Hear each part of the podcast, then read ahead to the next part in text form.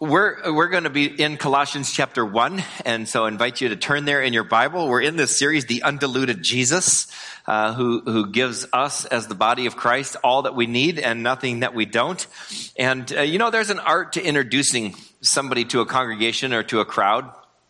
And I'm sure you've all heard it done uh, poorly sometimes and very well sometimes. And it's, it's helpful for the introduction not to be too short or too long, and uh, they're used to help set the expectations of what you can expect from the person and to make the case why they should be respected and listened to. And there's one actually recorded right here in Colossians chapter one by the Apostle Paul uh, in cha- in uh, in this little book. And Paul is sitting in prison and he's writing this little love letter to a church that he's never been to because he has heard a report on them that they're struggling to keep Jesus number one in their church and they've kind of been bringing in philosophies and theories from the world around them.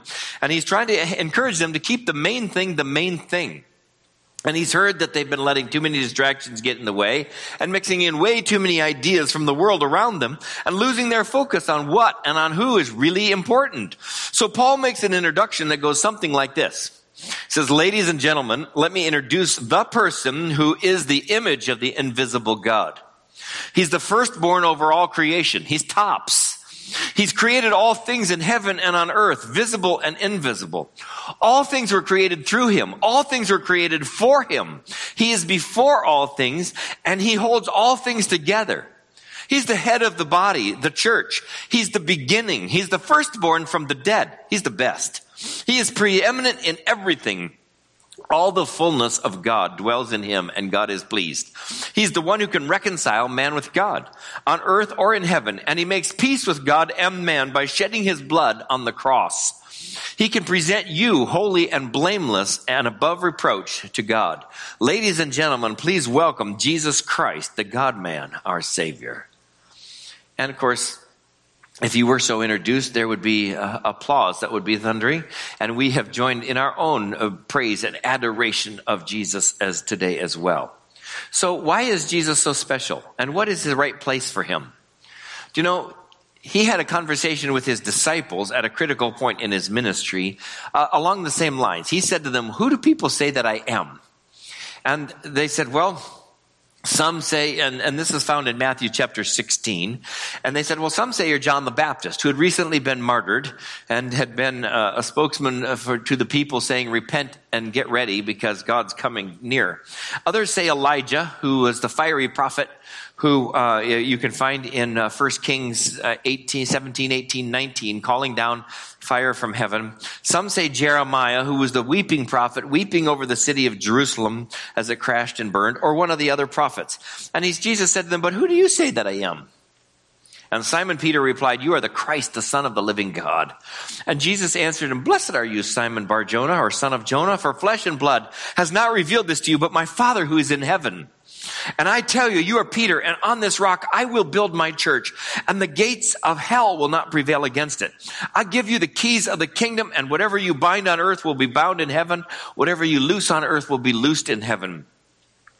So this happened while Jesus was still alive. He's basically saying, Peter, the statement you make that I'm the Christ, the Son of God, is that foundation stone. It's the rock. And on that, I will build my church, Jesus said. When he's saying this, he's still alive. He's still with the disciples. And there already are differing views of who is this Jesus and people who have different opinions. But people didn't all agree. But the answer that you give to that question would then and now set you on a pathway either toward life that is truly life because um, you have recognized that Jesus is unique among all people who in the world who have ever tried to start a, a, a faith or a religion, and there's something special. Or you would choose against him and say he's nothing special, and that would put you on a different path that doesn't lead to, to eternal life. Even then, Jesus was in charge and was building his church. And it was shortly after this that he went to Jerusalem and died for the sin of the world, including yours. And then not everyone saw Jesus for who he really was, even then, that he was God come in human flesh. So there are so many differing views of Jesus in the world, even to this day. How do you decide? Well, here at South Shores, we have determined that we believe that the Bible is God's inspired word. It's our guide for our faith and practice. It is our authority. This Bible claims that Jesus was God come in human flesh. So we believe it and we're going to live by it. This is the case that the apostle Paul makes to the Colossians church. That uh, Paul gives us a concentrated, undiluted, unabashed, accurate, and complimentary picture of Jesus. Here's the big idea that Paul expresses. Jesus has the highest authority over all the created world because he made it and he sustains it. Jesus has the highest authority over all people who have fallen, which is everybody who's ever been born, except for Jesus, because he died to redeem them. And Jesus has the highest authority over you as well. So choose faith in Jesus and stick to your faith.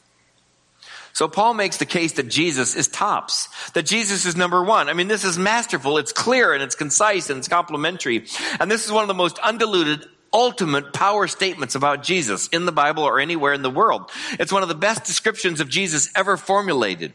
So first he makes the claim of Jesus' supremacy over everything and he divides it into three areas. First, over all of creation.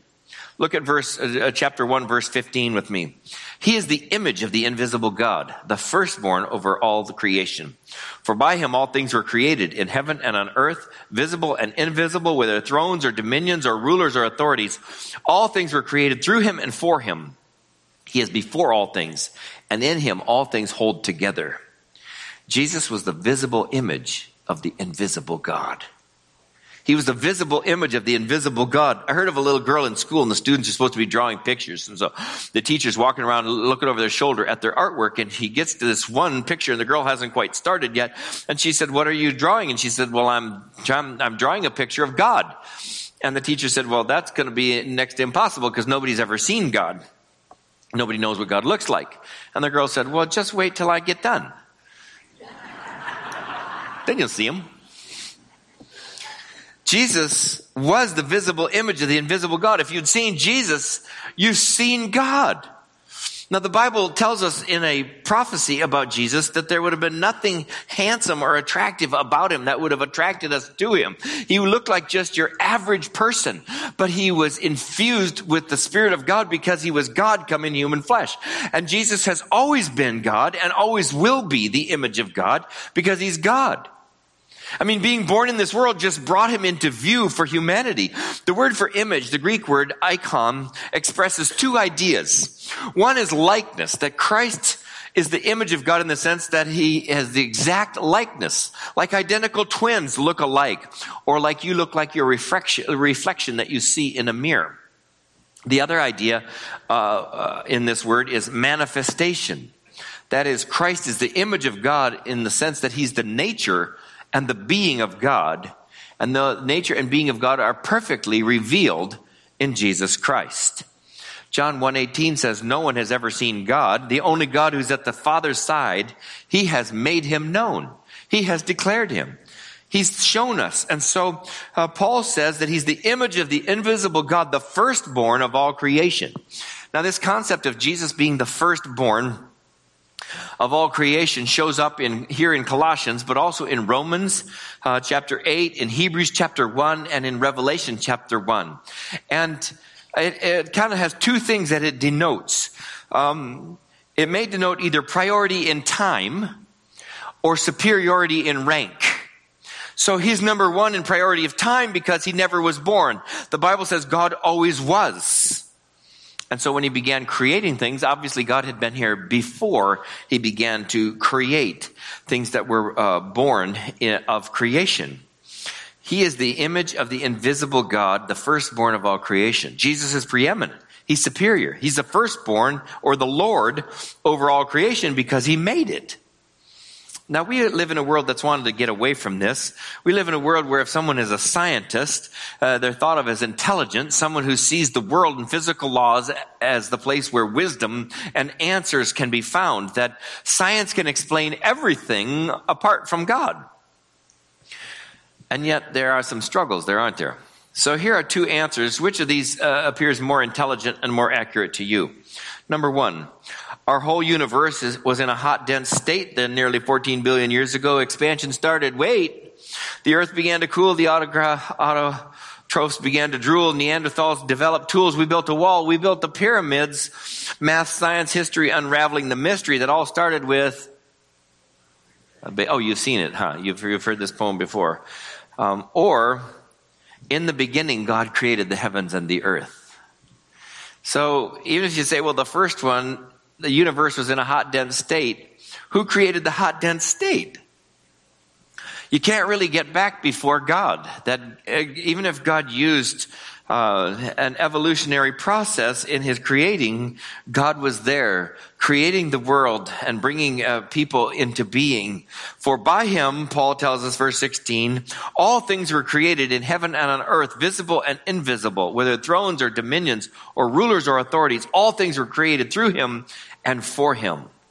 Jesus is the creator. He's God.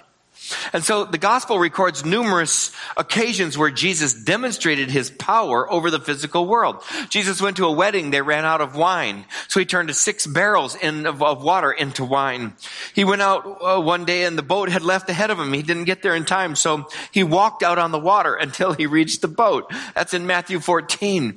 He took a little boy's lunch of bread and fish and fed 5,000 men plus women and children with it. That's recorded in all four gospels in Matthew 14, Mark 6, Luke 9, and John 6. He was in the boat one day and it was nearly about to capsize and he stood up and he said, peace be still. And the wind and the waves obeyed him. And on and on. The world was in subjection to Jesus Christ because he's the Lord. He created it. He is before all things and in him all things hold together.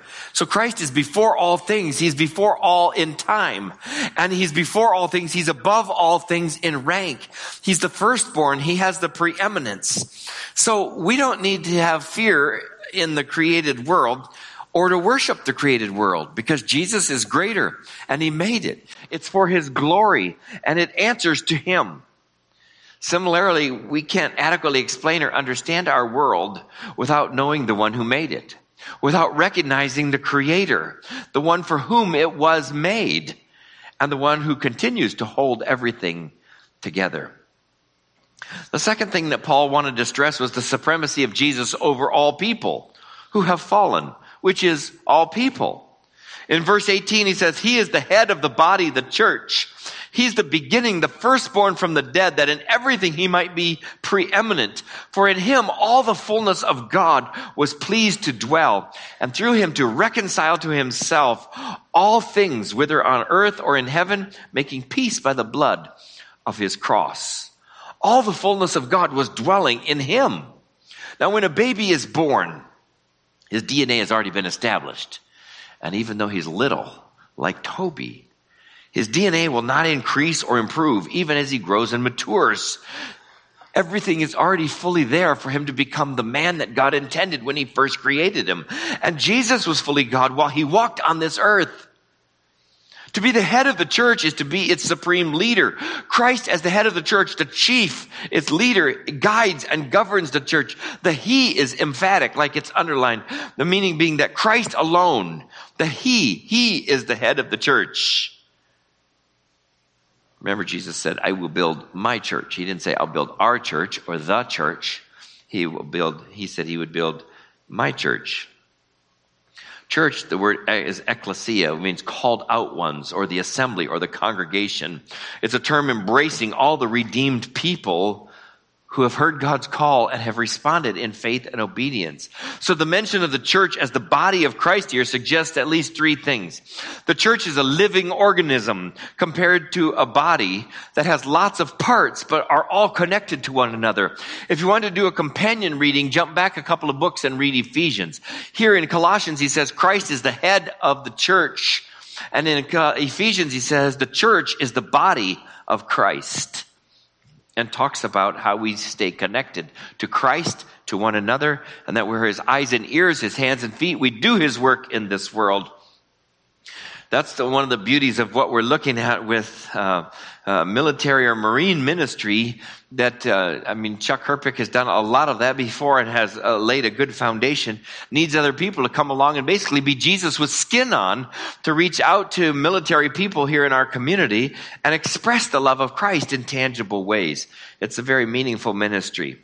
And that's what we're to be about as the church. Because the church is the means by which Christ carries out his purposes and performs his work.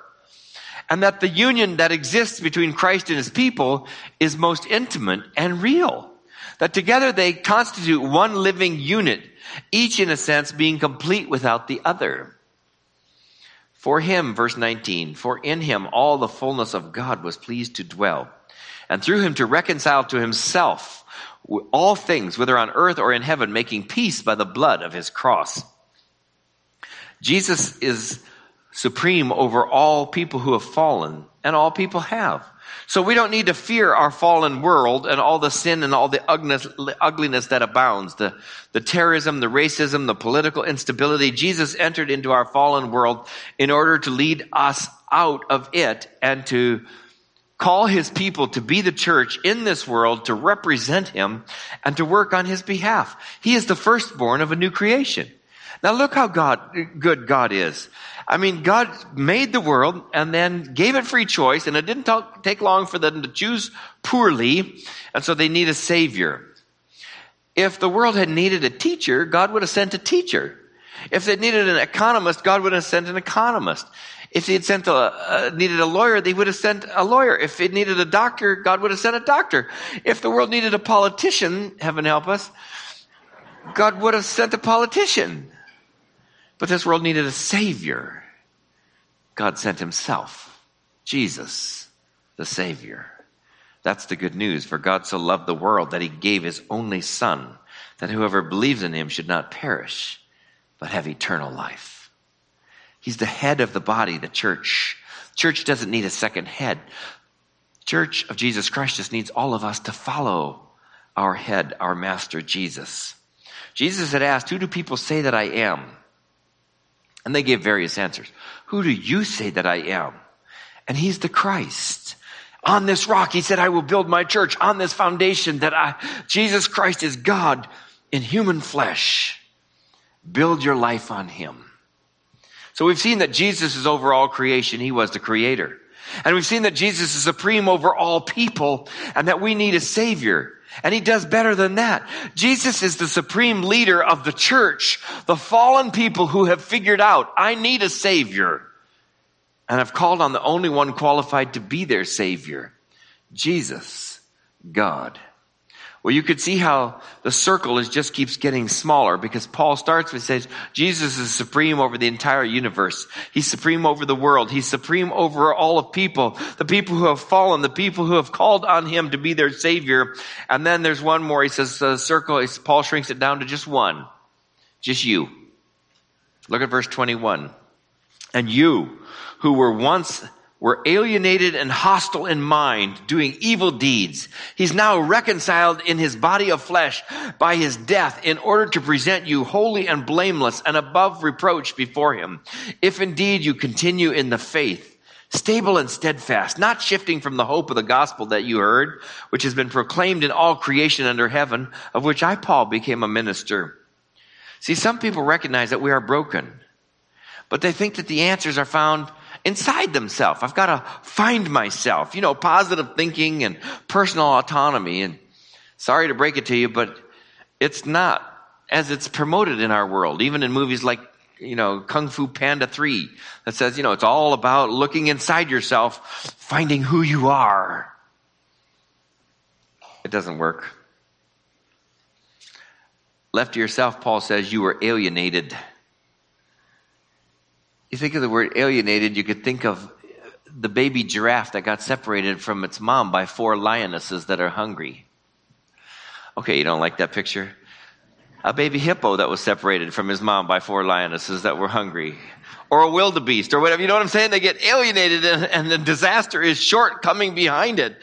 Paul says you were alienated hostile in mind, doing evil deeds. You were estranged from God. You got things off the tracks and it just didn't go well after that. You became enemies of God, but God reconciled you to himself by Christ's death on the cross. And because of that, you were declared not guilty, righteous. In fact, you are presented as holy and blameless and above reproach before him. I don't think Paul is using the word here holy to describe us or our conduct. He's talking about the position we've been given in Jesus Christ.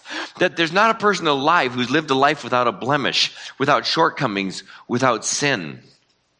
I was with my dad a few months ago and I said, Dad, you know what could make you look 10 years younger? He said, What? I said, Wipe your chin.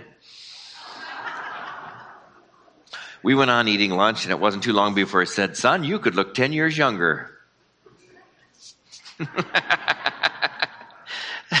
Every one of us has some blemish and shortcoming and we need a savior. And when we come to the savior who's paid the price, Jesus, our identification with Jesus becomes such that he takes our sin and gives us his righteousness. And God looks at us through this, uh, our standing is because of the righteousness of Jesus Christ. It becomes our standing. That's good news.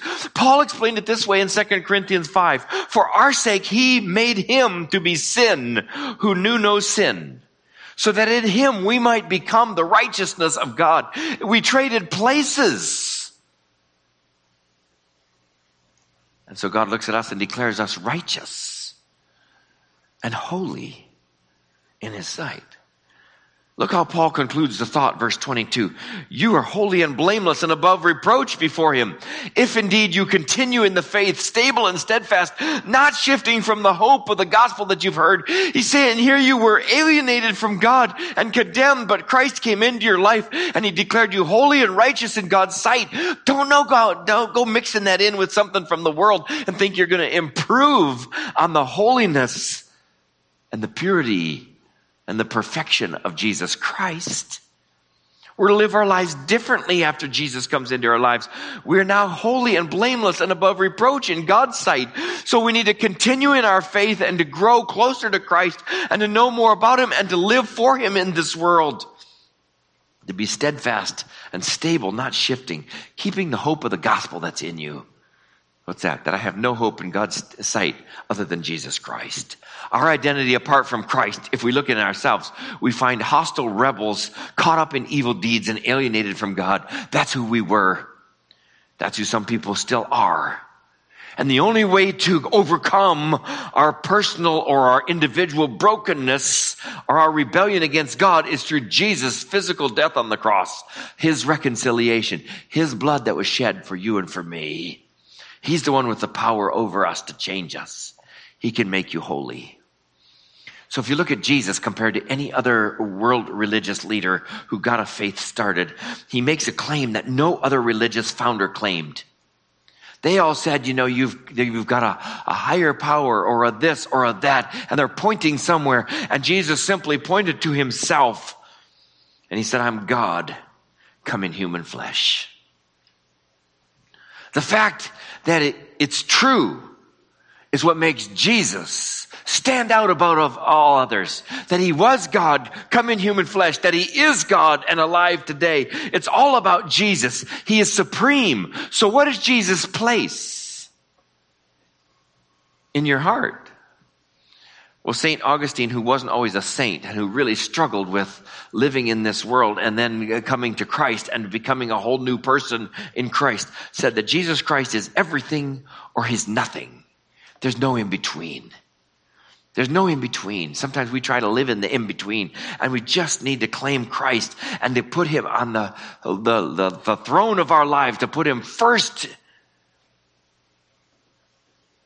And make him first and to find our identity completely in on our wholeness in Jesus Christ, not in this physical world, not in science, not in man-made religion, not in humanism, not in yourself. Keep to Christ. Don't add anything to it. So how do you show the supremacy of Christ in the spheres of your life? We showed that little chart where the sphere of at home and at church and in the community. Well, at home, we hope and pray that parents who love Jesus Christ model him to their children. And not only in their prayers and at, meals and at bedtime, but in how they talk with one another, and how they communicate, and how they solve problems, and, and how they go about daily life, and how they uh, go about the chores of keeping the family moving forward, and, and how they treat one another in the home to say that Jesus Christ is part of our family. He's the Lord even in our home. And at church, by our songs and our prayers and our worship and our programs and in, in our small groups and in how we serve one another and how we serve um, beyond this, that we demonstrate that we're lifting up Jesus to the highest place, the number one spot, and we adore him, we revere him, and we obey him with our lips and with our lives. And in our community, how do we make him known? How do we share him? You know, we thought we were going to be moving to San Juan this August, and we're in a little bit of a delay to save a little bit of money. Okay, actually, it's a long delay to save a lot of money. Okay, but but uh, we're willing to do that. So probably after the first of the year, sometime. So while we thought we were moving, Micah, who pastors our congregation down in San Juan, went and uh, tried to get on the calendar for the city manager for the city of San Juan. So they said, okay, well, two months from today for 15 minutes at four o'clock in the afternoon, we got a spot for you. And so he just decided to wait patiently. So he waited the time and he showed up for the meeting on time and he met with the city manager. And of course, they didn't know what his agenda was. But when he came in and he said, you know, I'm from a church that's just down the street and we want to do more things here in our community for the sake of Christ. What could we do to help you here in San Juan? Oh, well, then the city manager got very excited. The meeting went way longer than the 15 minutes it was supposed to. And pretty soon they're calling in other people saying, Hey, you need to talk to this young pastor because they've got some ideas they can help us. And started to come up with a list of things that uh, you'll probably be hearing about because for us to get out in our communities and to demonstrate the love of Christ in the way we serve is, shares Christ beyond ourselves. Also brings the joy of the Lord in great measure into our hearts so we can show that Christ is number one in our hearts, in our homes, and in our church, and in our community, and in our world. Jesus is all the body needs, and he's nothing it doesn't. He's pure and he's powerful and he's undiluted. So claim him as yours today. Ladies and gentlemen, He's the image of the invisible God. He's the firstborn over all creation. He is tops. He created all things in heaven and on earth, visible and invisible. All things were created through him and for him. He's before all things. He holds all things together. He's the head of the body, the church. He's the best. He is preeminent in everything. All the fullness of God dwells in him and God is pleased. He is the one who can reconcile man with God on earth or in heaven. He makes peace between God and man by shedding his own blood on the cross. And he can present you holy and blameless and above reproach to God. Please welcome Jesus Christ, the Son of God, our Savior, into your heart and in your home and in our church and in our communities. Shall we pray? Dear Jesus, it's all about you, and we, we're so slow to come around to that to figure that out.